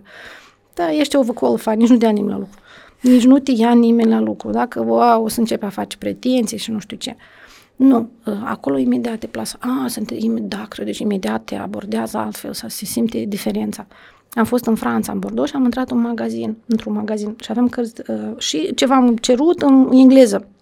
Și se uitau foarte urât la mine, vorbeam în engleză, mi-am dat seama că era problema lingvistică. Și am trecut la franceză și imediat s-au dezghețat, apropo, da, uh, mi-am adus aminte franceza care am învățat-o, am gata, imediat, altfel m-au deservit, după care am, dar nu erau ei foarte entuziasmați, ceva nu găseam, eu trebuia să caut, ceva nu găseam, am fost la etaj, m-am urcat, am coborât, umblam în magazin, nu prea aveam timp. Și la un moment dat mi-a căzut cartea de vizită și era scris doctor pe carte de vizită. Și unul de la ridică și vede. Și când o vede se schimbă la față. Și peste 3 secunde vine toată echipa, am deservit, mi-au găsit ce am avut nevoie, mi-au pus un bant mare, zic, nu puneți bantul că o să ne rupă la aeroport, era cu bordocul. Imediat s-a schimbat atitudinea, da? doar din dintr-o carte de vizită. La noi nu, deci la noi lucrurile nu s-a întâmplat niciodată, nu, nicio treabă. Diferența, valoarea omului, da? valoarea studiilor, calitatea studiilor. Asta nu ne lipsește, din păcate. Deși la noi sunt foarte multe, repet, universități. Statele Unite spunea, wow, dar voi sunteți super literate, spuneau, dar voi aveți 96% de literacy pe liceu, adică 96 de procente plus minus de copii termină liceu. Dar la ei 64 atunci, mi-aduc aminte, 2008 era. Și spunea, păi, dar nu lumea abandonează pe un capăt, noi lumea nu termină liceu. Comparație, apropo. Ei spunea, păi, da, voi sunteți mega deștepți. Nu, până îl tragi de urechi până la universitate, la propriu îl tragi. El poate nu vrea să facă teorie și nu vrea să facă universitate. Uite, îl tragi, îl tragi că trebuie, că vecinul a făcut studii, dar tu nu ai făcut. Și atunci asta înseamnă că calitatea nu este aceeași. Și calitatea și uh, valoarea, hai să mă exprim corect, valoarea studiilor nu mai este aceeași. Dacă toți au și toți fac, e, e un lucru primit de la sine, hai să da, zic așa. Nu este exclusiv, cumva trebuie Da, e un fel de egalitate din asta. Toți trebuie să facă studiile, toți trebuie să facă asta. Și dacă fac toți, el se pierde. Uh, ori peste hotarea asta am simțit, da, valoarea cunoștințelor, valoarea. cine ești tu ca om, da, valoarea, cum ești privit, cum imediat să schimbă atitudinea față de tine, da, dacă uh, eram, zburam, apropo, am fost la o conferință în Kazakhstan și am prins, deci am mers în Istanbul, Chișinău, Istanbul, la Istanbul am luat și era avionul din Paris, deci era Paris, Istanbul, mergeam în Uzbekistan. Uh, și era un grup de medici care mergeau la un forum medical în, în Kazakhstan. Și m-am așezat, s-a întâmplat, eram între doi francezi și erau exact ca în filme, cu bască așa și cu, erau îmbrăcați exact ca, ca în film, era interesant așa, cu, cu eșarfă și cu bască. Și s-au așezat amândoi și eu îi întreb, zic, vreți să stați unul altul să mă așez la... Nu, nu, nu, stați pe mijloc. Uh, și noi vorbeam în engleză, deci eu vorbeam cu ei în engleză, mi-am dat seama că sunt străini, vorbeam în engleză, aveau o engleză foarte frumoasă, apropo, vorbeau practic fără accent uh, și în timpul ăsta vine, uh, intră stewardesa, era, dar se vede că stewardesa era uz, uz, din uz, deci după forum. Și se uită la mine și îmi zice în rusă ceva, mă întreabă în rusă să-mi aducă și eu vorbesc cu ea în rusă și în timpul ăsta sună și telefonul, eram pe roaming, era, sună telefonul, mama și vorbesc și cu mama. Și cu mama am vorbit română, cu, cu stewardesa am vorbit în, în rusă și cu ei am vorbit în, în engleză. Uh, ei s-au uitat așa curios și la un moment dat am decolat și unul din ei a scos, îmi pare că Le Figaro, era un ziar francez, și a deschis și era pe prima copertă, și acum țin minte, era un articol despre L'Oreal, era Clooney, era un articol despre faptul că, iată, Clooney nu este așa el uh, grizonat frumos, dar este de fapt uh, o tehnică de vopsire a părului, da, ca să fie grizonat ăsta uniform și, estimate doamne, să nu vă, uh, cum, să nu așteptați ca soții dumneavoastră să arate la fel de bine, că acolo, de fapt, a lucrat stiliștii de la nu știu cine. Și e poz. Și citind eu așa, mi s-a părut interesant, zic, vreau să citesc. Și îi rog, zic, vă rog frumos să după ce terminați de citit ziarul, să mi-l dați și mie. La care el, așa foarte arogant, francezul cu bască, se întoarce, zice, în French, adică e franceză, citea pe Zic, da, am observat. Și el și-a dat seama că a făcut o gafă și imediat a strâns iarul și mi-l dă să vadă, chiar o să citesc în franceză. Și l-am deschis și am început să citesc în franceză. Deci trebuia să le vedeți fețele, da? Deci era un... Și la un moment dat cel din dreapta întreabă, dar câte limbi cunoști, dar câte poți să cunoști? Era vorba nu doar de cunoaște limbi, dar faptul că e foarte ușor, treceam de la o limbă la alta, da? Că a venit stewardesa, am trecut la rusă, a sunat telefonul în română, cu ei vorbeau în engleză, plus m-am apucat să citesc în franceză, da? Deci pentru ei a fost așa un wow, deci până în Uzbekistan au stat amândoi cu ochii foarte mari și impresionați de prestația mea lingvistică, apropo. Uh, da, deci iată și lucrurile astea sunt frumoase, lucrurile astea sunt uh, valoroase și eu sunt sigură când uh, Apropo, fac un curs de video storytelling cu Teculu și mi-am amintit când eram student, când eram, predam la studenți la ASEM 2000, până în 2010-2011, i-am rugat încă atunci pe studenții mei să facă un video CV. Și cum? Dar de ce? Dar eu asta nu vreau să fac, dar nu, dar de ce? Dar... Și a fost așa un fel de zic, faceți un video CV pentru că era la limba engleză și eu vreau mai mult să-i aud. Pentru mine era importantă prestația uh, fonetică, plus când te auzi pe tine e altfel decât când vorbești. Când vorbești tu te auzi într-un fel, când te auzi înregistrat, apropo, încercați, e altfel, da? Auzi. Mie niciodată nu-mi place să mă aud sau să mă văd. Deci nu am niciun webinar care să-mi placă, pe care l-am făcut și să mă uit eu cu plăcere. Nu, mă deranjează, nu-mi place. De ce? Că altfel te auzi, ești critic, n-am spus așa, m-am bălbuit, aici puteam să zic altfel, aici am făcut o greșeală. Și zic, uite, faceți un CV și vă auziți pe voi singurii. Și mâra, mâra, n-au vrut, ei, n-au, am tras așa de ei, au făcut ei niște CV-uri și le-au făcut bunicele. I-am învățat să fac structura CV-ului, că era în curriculum. Faceți în engleză. Și au făcut ei filmuliți, am făcut feedback. Și mi-am amintit acum la video storytelling, zic, ia să intru eu pe canalul meu de YouTube din așa, poate le găsesc. Și le-am găsit. Le-am găsit uh, videourile, cele, CV-urile. Uh, și le-am arătat la, la cursanți, uite ce înseamnă video storytelling. De exemplu, poți să faci un CV și este un exemplu minunat de video storytelling pentru că tu faci o descriere a ta, trebuie să ai o structură, tu trebuie să-ți faci un storyboard uh, destul de detaliat, tu trebuie să-ți planifici ce vorbești, ce nu vorbești, cum vorbești când vorbești ce pui pe fundal, că pui text, că pui imagine, că pui grafică, ă, ă, cum prioritizezi, care sunt competențele. Ce e un exercițiu destul de complex să faci un CV, plus îți dau un minut sau îți dau două minute. Deci tu în două minute trebuie să te prezinți în cea mai bună forma ta. Este foarte dificil ca exercițiu, mai ales când ești student. Și găsind aceste CV-uri, erau câteva CV-uri care mi-au plăcut foarte mult și le scriu la fete pe Messenger. Intru, fetelor, unde sunteți? Pac, îmi răspunde. Una e în, în Londra, una e în Paris. Zic, uite, am, uh, mi-am, v-am găsit CV-urile și le trimit. Le, rușine, cum așa? Zic, uite, eu am lecția cu profi, vă rog să participați. Să vă conectați ca să povestiți și ambele sunt marketing, dar fetele, apropo, au făcut business și finanțe. Și ambele sunt marketing, zic, uite, vreau uh, un feedback de la voi peste ani, dacă ați face din nou acest CV, cum l-ați face diferit și din punct de vedere tehnic și din punct de vedere al conținutului, cum ați crescut voi, vreau să vă aud peste uh, 12 ani e diferența. Și ambele fete s-au conectat. Uh, în primul rând m-am bucurat foarte mult că le-am găsit și mi-au răspuns. M-am întristat foarte mult când una dintre fete practic nu putea vorbi româna pentru că uh, se pierdea fluența, da? Se vede că nu vorbește în română, nu pentru că nu cunoaște, pentru că este în mediu, în Franța, Victoria nu vorbește în română și zic, Victoria, cât de des vii acasă? Zice, ei, acum cu pandemia nu prea am venit acasă și e trist pentru că l-am pierdut. Deci m-am uitat, zic, uite, așa pierdem noi tineri. Uh, așa, uh, Sanda vorbește mai bine pentru că vine mai des acasă, Sanda e la Londra. Dar, da, am discutat cu ei peste 12 ani și iată, ele povesteau că, a, uite, eu acum îmi dau seama că e copilăresc, nu e corect făcut, că acum l-aș fi făcut diferit, evident. Și profesorii au ascultat foarte atenți perspectiva asta după 12 ani. Uh, și m-am bucurat enorm de mult pentru că fetele, uite, s-au realizat undeva peste hotare. Iar așa, pentru mine, eu râd, zic, fetelor, sunteți foarte bine și mi-asum toate succesele voastre, da, mi le asum mie ca profesor, v-ați descurcat bine în viață, uh, cu engleza cel puțin. M-am bucurat pentru succesele lor. Uh, mi-am dat seama că înseamnă că am făcut treabă bună. Nu eu, dar nu doar eu, dar și școala, și grădinița, și părinții, și societatea, dacă ele, uite, s-au realizat în altă parte și stau ani de zile acolo și sunt întrebate și au job și sunt, sunt independente, hai să zic așa. Deja e succes. Asta deja este foarte bine, faptul că tu te realizezi și nu ai nevoie de mămica și tăticu să, să te ajute, să te angajeze, să-ți plătească apartamentul și așa mai departe. Ehm, dar am avut o tristețe că i-am pierdut, da, pe acești tineri. I-am pierdut în favoarea unei alte țări. Uite, ei s-au regăsit acolo și aici apare acest de ce pierdem tinerii. Pentru că noi le oferim atât de mult uh, E evident că ar fi bine să primim înapoi de ce pleacă ei, de ce se simte mai bine în altă parte. Eu sunt sigură că este dorul de casă, este, mm, sunt sigură că sunt momente când le este greu, uh, diferențele culturale, uh, da, se simt la un moment dat, dar îi pierdem pe acești tineri și asta înseamnă că noi trebuie să ne ridicăm niște semne de întrebare. Uh, și noi nu vorbim, dacă era prima perioadă când plecau studenții din cauza salariilor, da? Acum deja lumea pleacă, nu pentru salarii doar, dar pleacă pentru uh, nivelul de viață, serviciile sociale, da? Sentimentul ăsta de, uite, aici e liniște, e curat, lumea respectă legile, de exemplu. Deci lumea deja pleacă pentru alte valori, nu doar pentru financiar.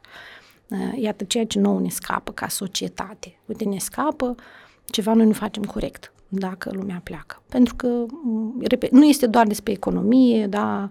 Eu sunt sigur că Moldova sunt salarii foarte decente, sunt companii care plătesc câteva mii de euro, sunt, sunt, nu știu dacă sunt foarte multe, dar se poate, dacă vrei să, să faci un job, să, se poate, sunt, uh, sunt granturi, sunt proiecte, sunt, angă, uitați-vă pe Civic, pe LinkedIn, dar în fiecare zi joburi, în fix și joburi destul de bine plătite. Uh, de exemplu, dacă vrei să faci o carieră, poți să faci aici poți să faci foarte ușor, inclusiv să lucrezi cu companii străine dacă vrei să ai acest anturaj, să zic altfel. Poți, poți și în Moldova, dar pierdem tinerii. Înseamnă că, uite, undeva ne scapă niște lucruri esențiale, niște lucruri importante. Ca societate, eu vorbesc pe ansamblu, că nu-i vina guvernării sau nu-i vina nu știu cui sau... Nu, deci noi vorbim despre lucrurile în ansamblu, ceva nu merge bine la noi. Pentru că dacă facem proiecte, apropo, noi ne descurcăm foarte bine și eu am foarte multe proiecte cu um, cetățeni străini, cu proiecte cu finanțatori străini și noi nu suntem mai prejos cu nimic. Deci noi avem o capacitate de muncă extraordinară, apropo, suntem foarte disciplinați, suntem foarte creativi, avem o cultură generală foarte bună care ne ajută în anumite situații, avem multe, multe calități mega bune care iarăși pot fi ne, lipsesc altce- ne lipsește altceva, da? ne lipsesc niște deprinderi de viață care sunt mai importante în secolul 21 și atât noi nu le dezvoltăm cum trebuie. Deci aici avem noi de lucrat pe partea aceasta de ce se cere pe piața mondială. Um, discutam și cu angajatorii străini, avem câteva companii americane și îi spuneam că nouă ne trebuie 4-5 ani angajatul să-l aducem acolo unde ne trebuie nou, asta după facultate. Și nu, ei nu vorbeau de cunoștințe, ei vorbeau de lucru în echipă, uh, ei vorbeau de relațiile de, de colaborare, de, deci multe lucruri care trebuie să le lucrezi. 4-5 de ani, un angajat ca să-l aduci, dar el dacă pleacă în 2 ani, ce face? Ia de la zero. Ceea sfatul meu pentru tine este să plece repede din companie și să caute altceva. Nu începi de la zero. Tu ai pierdut 2 ani de zile. Tu i-ai pierdut. Da, trebuie să crești, să crești, să înțelegi, să te înțelegi pe tine, cum funcționezi tu în primul rând ca, să, ca să poți lucra în echipă, trebuie să te înțelegi pe tine. Uite cum lucrez eu, mi-mi place, nu-mi place, asta eu știu, asta eu nu pot. Dacă nu pot, la cine mă adresez? Asta e că nu trebuie, tu nu poți să cunoști de toate. Da? Ce faci dacă nu ai Google? La cine te adresezi?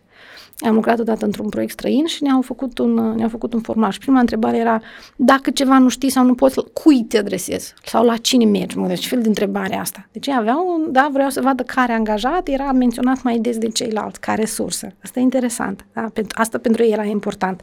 Dacă nu, la cine te duci? Da? După sfat, cine te ajută și cum te ajută?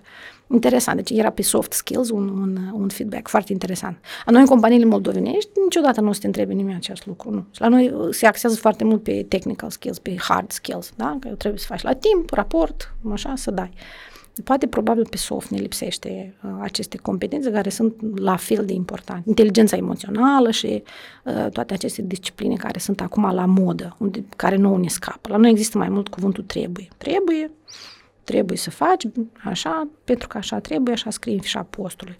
Mm, trebuie ăsta, el trebuie să fie și motivat. Dacă nu este și motivat, nu merg lucrurile bine. Merg pe o perioadă scurtă. Pe termen lung, angajatul trebuie să fie motivat să facă uh, ceea ce scrie la el în fișa postului. El o să găsească modalități să nu facă, dacă nu va vrea, da? cum îl motivăm.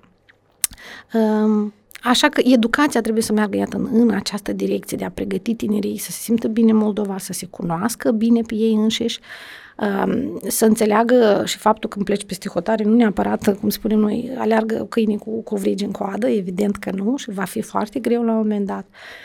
Ei trebuie să înțeleagă și piața locală, sunt și aici oportunități multe. Eu cunosc angajatori care oferă salarii bune, nu pot găsi angajați. Ce spune lucrul ăsta? Că nu sunt oameni, nu sunt oameni. Nu, ei sunt, ei, ei trebuie să fie undeva. Noi avem atâtea universități, atâția tineri. Nu înseamnă că, uite, nu i-ai găsit. Sau, sau cei care i-ai găsit, ei nu sunt pregătiți pentru jobul respectiv. Deci undeva ceva scapă, da? Ne, ne scapă, este un segment care uh, nu, nu-l înțelegem bine și cum el funcționează. Și tinerii invers, una, două pleacă. Mm, ca să pleci, da, cine te așteaptă acolo? Foarte puțin se duc concret la un job bine stabilit, la un, da, un targetat. Uite, eu mă duc acolo pentru că acolo este, mă duc în San Francisco, avem cum uh, soțul are colegi de clasă, pentru că acolo este zona IT în care ei sunt specializați foarte bine dezvoltată. De exemplu, foarte puțin lume știe exact cum se duce acolo, pentru că acolo este piața de care am eu nevoie. Majoritatea se duc așa, un, on the flow, așa, știi? Ca un, mă duc, am un cumânt acolo. Unde bate vântul acolo? Acolo bate vântul, acolo sună frumos, sună... Noi avem cunoscuți care au vândut tot, dar tot. S-au dus în Canada, nu s-au adaptat și au venit înapoi. Și eu sunt sigură că avem foarte multe cazuri. Ce spune asta? s-au grăbit, nu au înțeles că nu neapărat, că pleci undeva, trebuie să știi unde pleci, trebuie să fii gata să pleci, trebuie să-ți dai seama că tu acolo e la zero, poate uneori la minus chiar, da? Pentru că la zero înseamnă că ei la început faci ceva nou, ceea ce e bine. Dar dacă nu cunoști ce se întâmplă acolo, trebuie mai întâi să, să-ți găsești locul, după aceea încet să te adaptezi și nu uităm că este adaptarea. Adaptarea nu este ușoară adaptarea, când ești tânăr, da, iată, programele de schimb flex. Asta e 100% exodus de creier. Ești tinerei, deci nu ține nimic aici, liceul, la, la liceu mă refer, uh, și imediat pleacă, rămân acolo, da, asta de exemplu. 35 plus 40 e altă istorie. Acasă ai o carieră, ai părinți, ai casă părintească, ai nu știu ce, ai un apartament, ai, te ține, da? Cum se zice la consulat, uh, enduring ties. Deci dacă n-ai legături, uh, nu știu cum zic în română, enduring. Deci dacă nu ai niște, este un plus sau un minus, da? Te întreabă ce ai în Moldova, ce te ține acasă, de te întorci sau nu. Ei calculează coeficientul care e riscul, ei calculează riscul de a nu te întoarce acasă și te întreabă ce, te, ce ai tu în Moldova și ai sau nu ai. Și iată, în dependență de ce răspunzi, ei îți spun acest scor, să vadă. Dacă tu nu ai nimic aici, este foarte greu să te ții, adică tu ai un, ai un risc mai mare de a nu te întoarce în țară o chestie de psihologie, foarte interesant. Păi exact, când te duci undeva, tu te duci la zero. Tu te duci, trebuie să-ți construiești tot. Da? Tot. Și mulți nu înțeleg lucrul ăsta, efortul care se cere acolo. Dar, repet, mă bucur că avem foarte multe istorii de succes. Oameni care s-au realizat acolo frumos. Asta înseamnă, repet, că la noi sunt școala face treabă bună până la urmă. Poate nu pe toate competențele, poate nu pe toate segmentele, dar pe foarte multe segmente face bine. Uh, citeam uh, rezultatele PISA, da? că uite analfabetismul, uh, copilul știe să citească, dar el nu știe să proceseze informația, da, și să o utilizeze corect, sunt competențe diferite. Și la noi, din păcate, și inclusiv în generația mea, îmi aduc aminte, învățatul pe de rost, zubritul erau cele mai importante competențe. Da, dacă spuneai corect textul cap-coadă, din primeai nota, da, înseamnă, și asta nu înseamnă a fi educat. Și asta nu înseamnă a înțelege ce scrie acolo. Și cel mai important, nu neapărat înseamnă că tu vei utiliza informația de acolo, da? Deja trecem la savoir Și din păcate, noi încă mult mergem pe partea asta de reproducere, de... Uh, nu, deci în viață nu te ajută reproducerea deloc. Nu te ajută, pentru că îți trebuie multe alte competențe. Gândirea critică, creativitatea, altceva, trebuie să te descurci. Dar trebuie să ai și bază, pentru că dacă nu ai conținut, nu ai cunoștințe, tu nu ai cu ce să operezi în anumite proiecte. Să vii cu ceva nou. Să vii creativ înseamnă, creativitatea în teoretică înseamnă să găsești conexiuni noi pe care altcineva nu le vede. Păi ca să faci conexiuni dintre lucruri, trebuie să ai niște lucruri, trebuie să ai o, o bază de cunoștințe din care tu ceva să creezi. Pentru că pe zero nu creezi nimic. Eu sunt creativ. Mm-hmm. Și cum ești tu creativ? Hai să te văd. De exemplu. Creativitatea inclusiv înseamnă să găsești o soluție la o problemă pe care nimeni nu poate rezolva. Asta tot înseamnă creativitate. Nu înseamnă să desenezi frumos. Nu are nicio legătură una cu alta. Sau profesori, eu râd de profesori, le spun, niciodată nu dați copiilor notă pentru creativitate. Pentru că dumneavoastră nu știți ce înseamnă creativitatea, dumneavoastră nu predați creativitatea și nu puteți să o evaluați obiectiv. Foarte simplu doar dacă ai o temă care se numește creativitate și explici exact ce înseamnă asta și evaluezi ceea ce predai. Dar uh, noi la literatură citim poezia și eu îi dau notă pentru creativitate. De unde și cum evaluezi tu? După care, ba, explicați-mi, vă rog. Și cum poți să faci diferența dintre copil creativ din nota 8 și copil creativ din nota 9? Trebuie să ne explicați. Nu, evident că nu. Da, trebuie să cunoști foarte bine. Deci evitați ceea ce voi nu știți și nu puteți evalua. Evaluați reproducerea textului sau scrierea corectă sau cât de bine a înțeles metafora sau dacă a, a explicat corect, de, de lingvistic foarte îngust, o, o chestie foarte îngustă pe care ai predat-o și atât. Dacă ieși de acolo, intră pe teren minat și să începă nemulțumirile și cine și cum evaluezi. Plus inhib copilul. Asta este încă o problemă a, a, a învățământului nostru. Dacă ești așa corect, dacă nu, gata, este greșit. Deci la nu ne place să fim alb-negru. Uh, viața e mult mai nuanțată, așa, nu poți să mergi pe alb-negru tot timpul. faci corect sau... Ați văzut scandalul cu Bacu, care a fost foarte interesant, batul ăsta, da, cum a fost interpretat și învârtit și sucit și... Dar până la urmă asta ține de percepție, da? Hai să citesc cum acolo mâncăm bunica, da? Mâncăm, virgulă, bunica sau mâncăm pe bunica, de exemplu, pauza. Exact așa era cu batul cel acolo. El exclude ce scrie mai departe sau include ceea ce scrie mai departe. Iarăși modul de a procesa, emoțiile, da? Emoțiile. Aha, am citit și am scris uh, uh, ce am scris, da? Competența lingvistică. Dar este interesant cum a reacționat uh, lumea. Um, da, cam așa pe educație. În general, de la online am trecut la educație generală, la competențele. Noi acum ne pregătim pentru Forumul Municipal al Educației și abordăm tema pe care am ales-o, este competențele secolului 21 uh, și faptul că, uite, trebuie să le amintim profesorilor că pe lângă temă, conținut, termeni, formule, noi predăm și competența de a face ceva cu această informație. Asta e cel mai dificil. Mulți profesori încă nu înțeleg. Noi avem profesori am, la limba rusă, doamnele care sunt mai în vârstă. Почему вы не можете преподавать как нормальные люди? Вот тема, первая тема, вторая, третья. Da? Deci doamna nici nu înțelege trecerea, de ce nu predăm teme, dar competențe. Da? Ce înseamnă competență? A face ceva cu ceea ce înveți tu. Pentru că tu poți să uiți poezia de Pușkin, dar îți rămâne ce? plăcerea de a citi o poezie sau îți rămâne, știi unde să o cauți, să o găsești dacă îți trebuie. Uite, era o poezie la Pușkin despre asta, ia mă duc să o caut, o găsesc. Cu asta rămâi. Păi, nu neapărat o să ții minte versurile, o să nu le ții minte, dar uite, o să ții minte că ea este, despre ce este poezia, unde o găsesc. Asta înseamnă competență.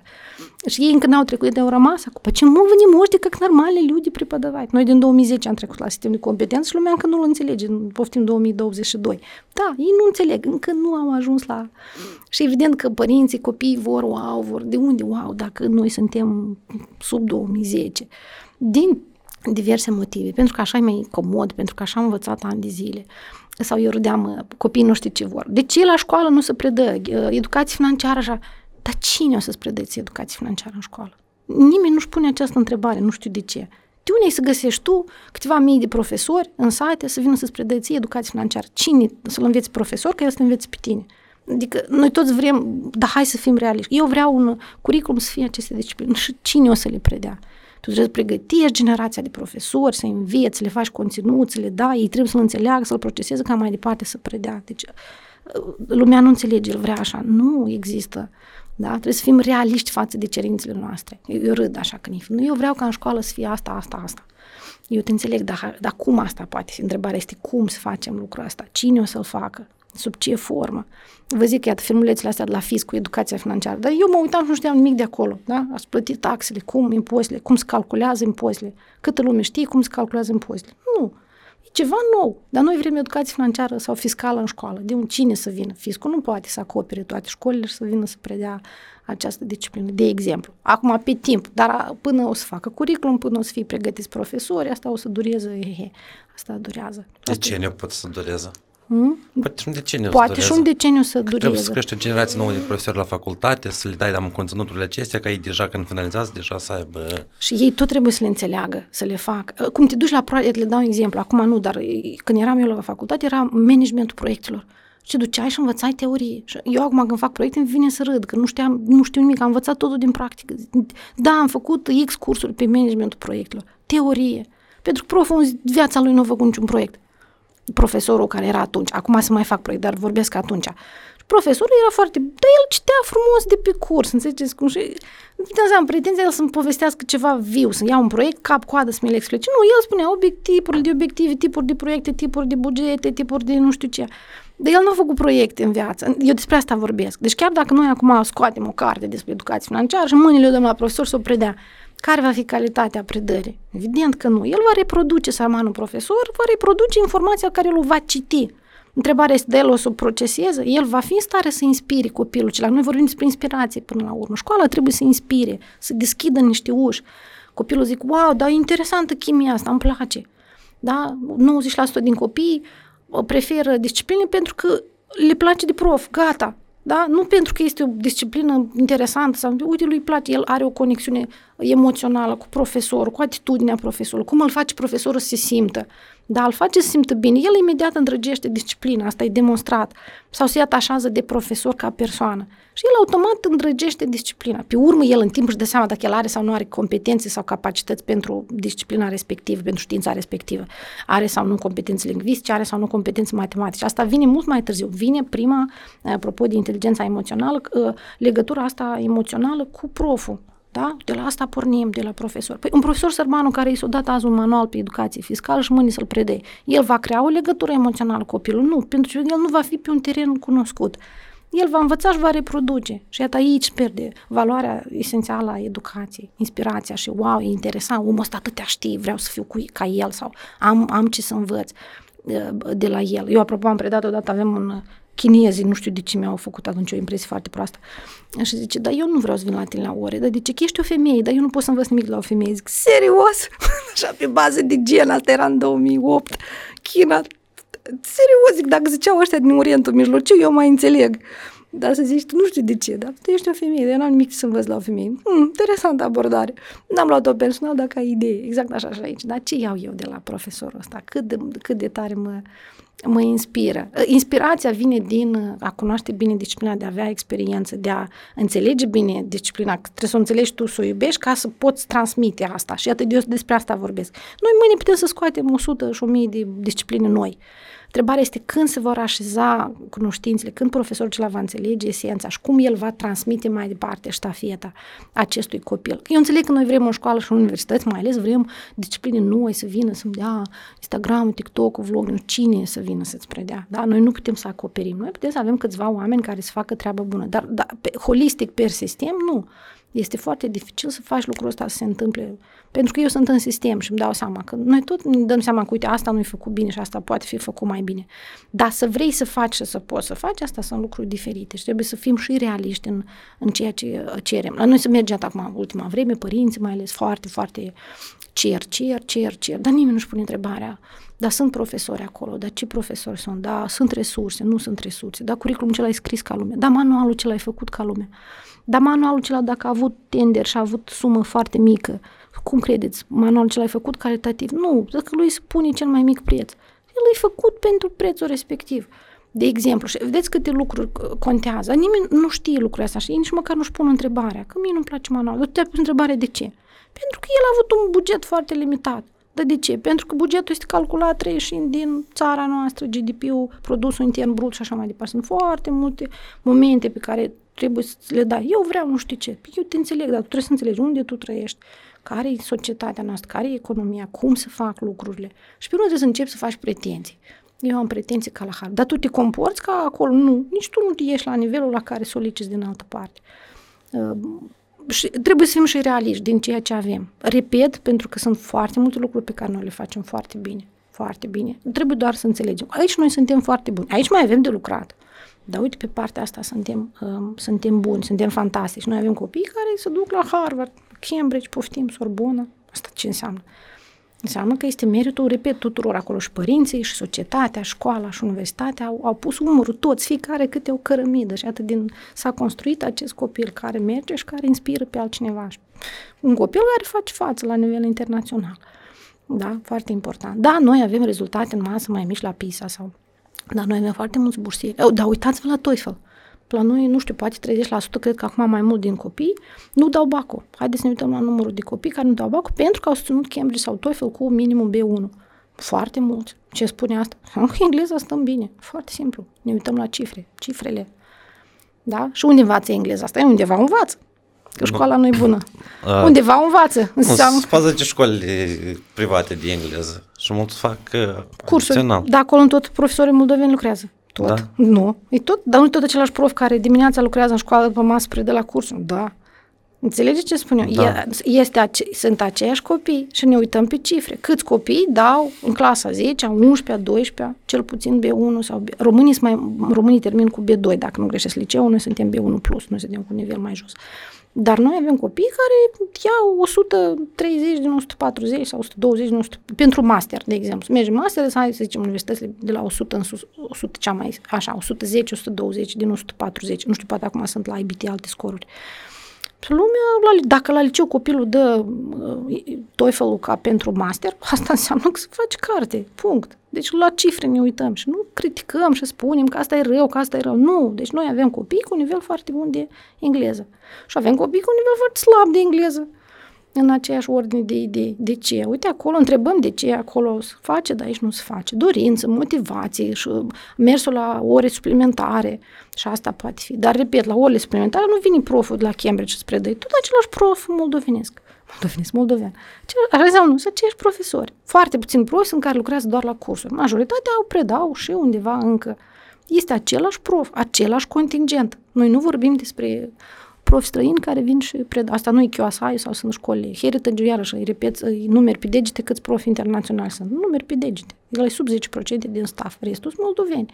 Mm-mm. Înseamnă că, înseamnă că nu e chiar așa. Trebuie să fim corecți în estimări și în statistică și în, când, când spunem că este așa sau nu. Școala nu face față. Asta după care critic. Cum calculezi tu că școala nu face față? Cum? Că elevul, elevul trebuie să fie și el responsabil pentru propriul învățământ. Nu există dăm vina pe școală. Da? Nu puteți dăm vina pe un... Toți au rolul său. Părintele, copilul, școala, societatea, televiziunea, vloggerii noștri, mass media. Absolut fiecare are, joacă rolul. Și copilul care a, face alegeri.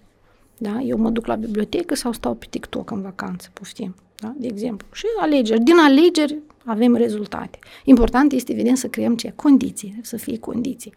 Dar în Chișinău și în Moldova sunt foarte multe proiecte, sunt foarte multe centre culturale, sunt foarte multe proiecte, nu mai să vrei. Deci dacă, comparativ cu noi, noi aveam, eu mi-aduc aminte, o carte de engleză, parcă era la valoarea aurului, îmi blau cartea aceea, nu știu, era bon, că eu în genere am învățat engleza, vine a râde acum. Comrad Petrov și erau niște texte care le învățam pe care audio și video, dar nu era niciun audio și video atunci, nu? Blogging și podcast, doamne, deci nu eram, citeam ca învățam pe de rost, citeam mecanic, învățam o grămadă, m-am dus în Statele Unite prima dată ca studenți eram. Atunci nu era Walker Tevel, apropo, era YMCA, YMCA, generația asta tinerilor Christians, creștini și am mers la tabără la tabără în New York, atunci am fost în Gingeco, câți aveam vreo 21, 22, eram tânără. Uh, și nu, nu puteam vorbi, deci îi auzeam, înțelegeam, nu puteam, dar nici nu înțelegeam bine engleza cu debitul lor, foarte repede vorbeau, era și accentul ăsta de nord. În schimb, când ne duceam la farmacie, cineva durea capul sau avea febră. Imediat citeam, erau alte denumiri la, la astea, la medicamente, era Tylenol, erau deci altele, da? Și scoteam și citeam de pe etichet. Și dacă era, de exemplu, ibuprofen și paracetamol, înseamnă că e pentru temperatură. Și americanii erau șocați că noi citeam pe etichete și înțelegeam ce citim, dar pentru noi era că e ibuprofen, ele zic că e ibuprofen sau paracetamol sau nu știu. Da, apropo de a, da, de a utiliza cunoștințele, gândirea critică. Și imediat ne descurcam. Și ei erau șocați. Cum tu pe mine nu mă înțelegi, dar tu citești de pe, de pe medicament. Da? Pentru că noi zubream, învățam cuvinte. Deci noi, vocabularul meu era wow peste mai mult decât toți americanii ce ai luat la un loc. Dacă vorbim de vocabular academic, care nu, nu băgat în cap în engleză. Dar eu nu puteam să spun fraze că how are you doing și noi ne blocam, gata, s-a terminat dialogul. Dacă nu ne întreba ceva concret, ca să putem răspunde corect. Dar să răspundem la niște fraze simple, nu puteam. Și numai eu eram... Uh, deci era o observație, dar, repet, era o situație în care trebuia, când trebuia să citim contractul, ne așezăm și citeam contractul și arătam că aici nu e clar, aici ăștia rămâneau cu gura căscat. Citeam absolut și înțelegeam absolut orice cuvânt din contractul respectiv, inclusiv terminologia legală. Ne descurcam, ghiceam, era latină, era română, ieșeam din situație. Mai făcut un pic de spaniol, în general latină, am făcut în liceu. Iată, toate lucrurile astea mi-au, ne-au, ele se așează undeva, sunt bune. Și americanii erau și cum voi înțelegeți așa niște lucruri? Iată, ceva simplu nu puteam face, dar ceva complex puteam face, de exemplu, da? Și atunci selecția, cum, ce predăm noi copiilor, cât de mult teorie și cât de multă practică.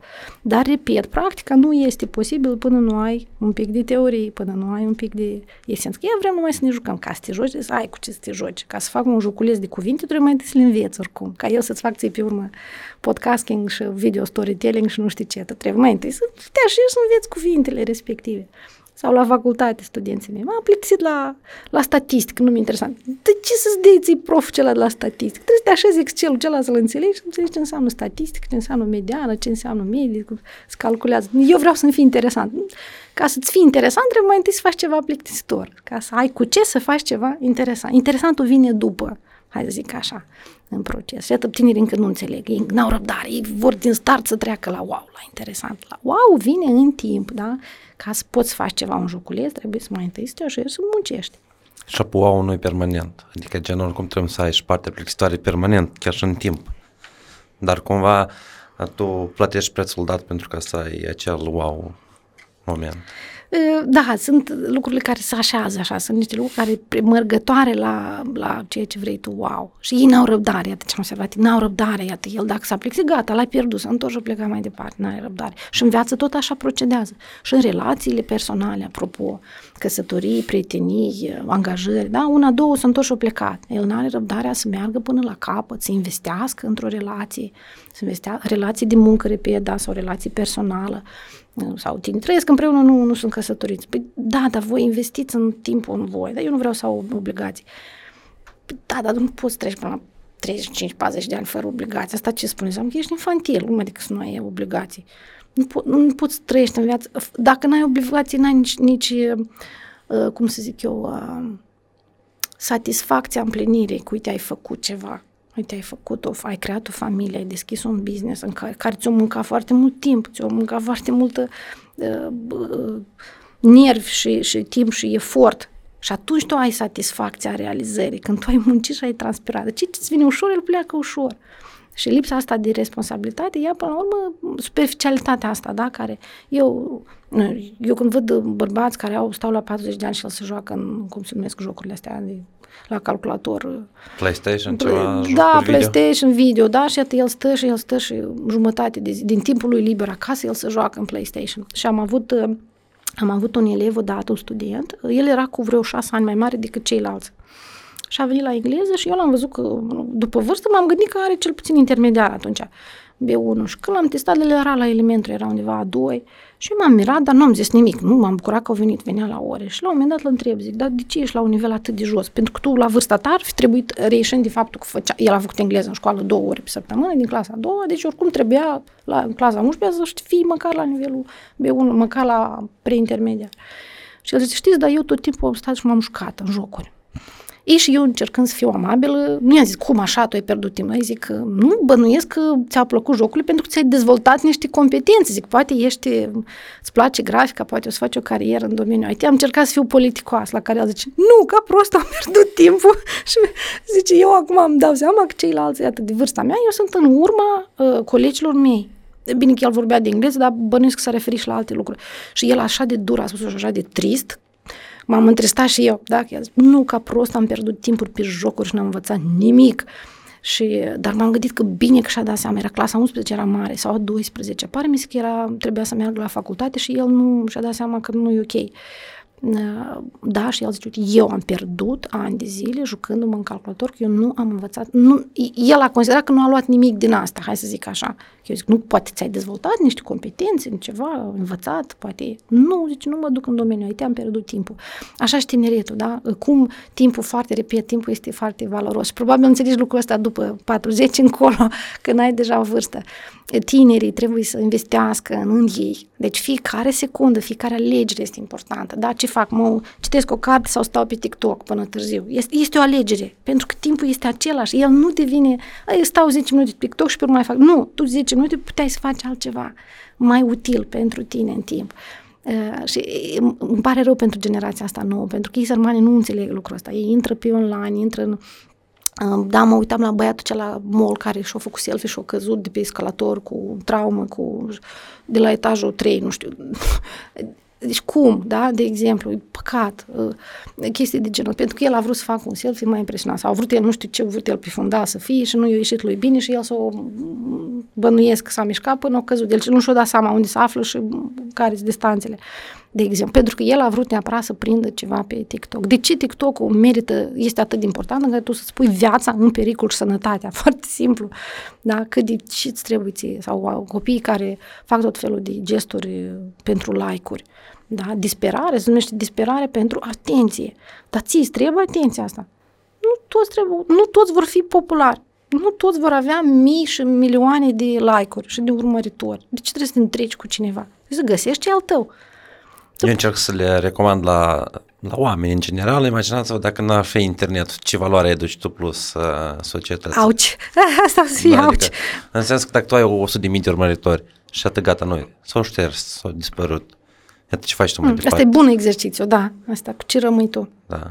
Cu ce rămâi tu după asta? Plus că o lumea e foarte rea pe online. Azi ești urmărit, mâine s-au dus la altcineva. Imediat te schimbă, așa Asta e una. Apare și, altcineva și mai doi, interesant. Doi, automat, dacă ești un pic mai popular, uh, ai și hate foarte mult. I- Oamenii și sunt invidioși, copiii mai ales tot uh, încă nu sunt dezvoltați suficient ca să-și controleze emoțiile astea și negative. Păi, Fiecare E, vrea. e, e, da, astea sunt niște emoții normale. Uh, Sunt oameni care intenționat creează noutăți negative ca să atragă atenție, chiar și dacă ea este negativă. Aceeași critică este pozitivă pentru că ea este, înseamnă că oricum lumea te discută, de exemplu. Da, e ceva firesc, este ceva de natura umană. Da, invidia, ce înseamnă invidia? Cât îți dorești ceea ce are altcineva. Asta înseamnă invidia.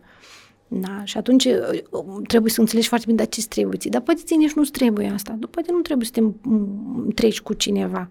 Tu poți să ai altceva la fel de valoros. Sau, dar cât sunt oameni de valoare care nu sunt în mediul online, poftim.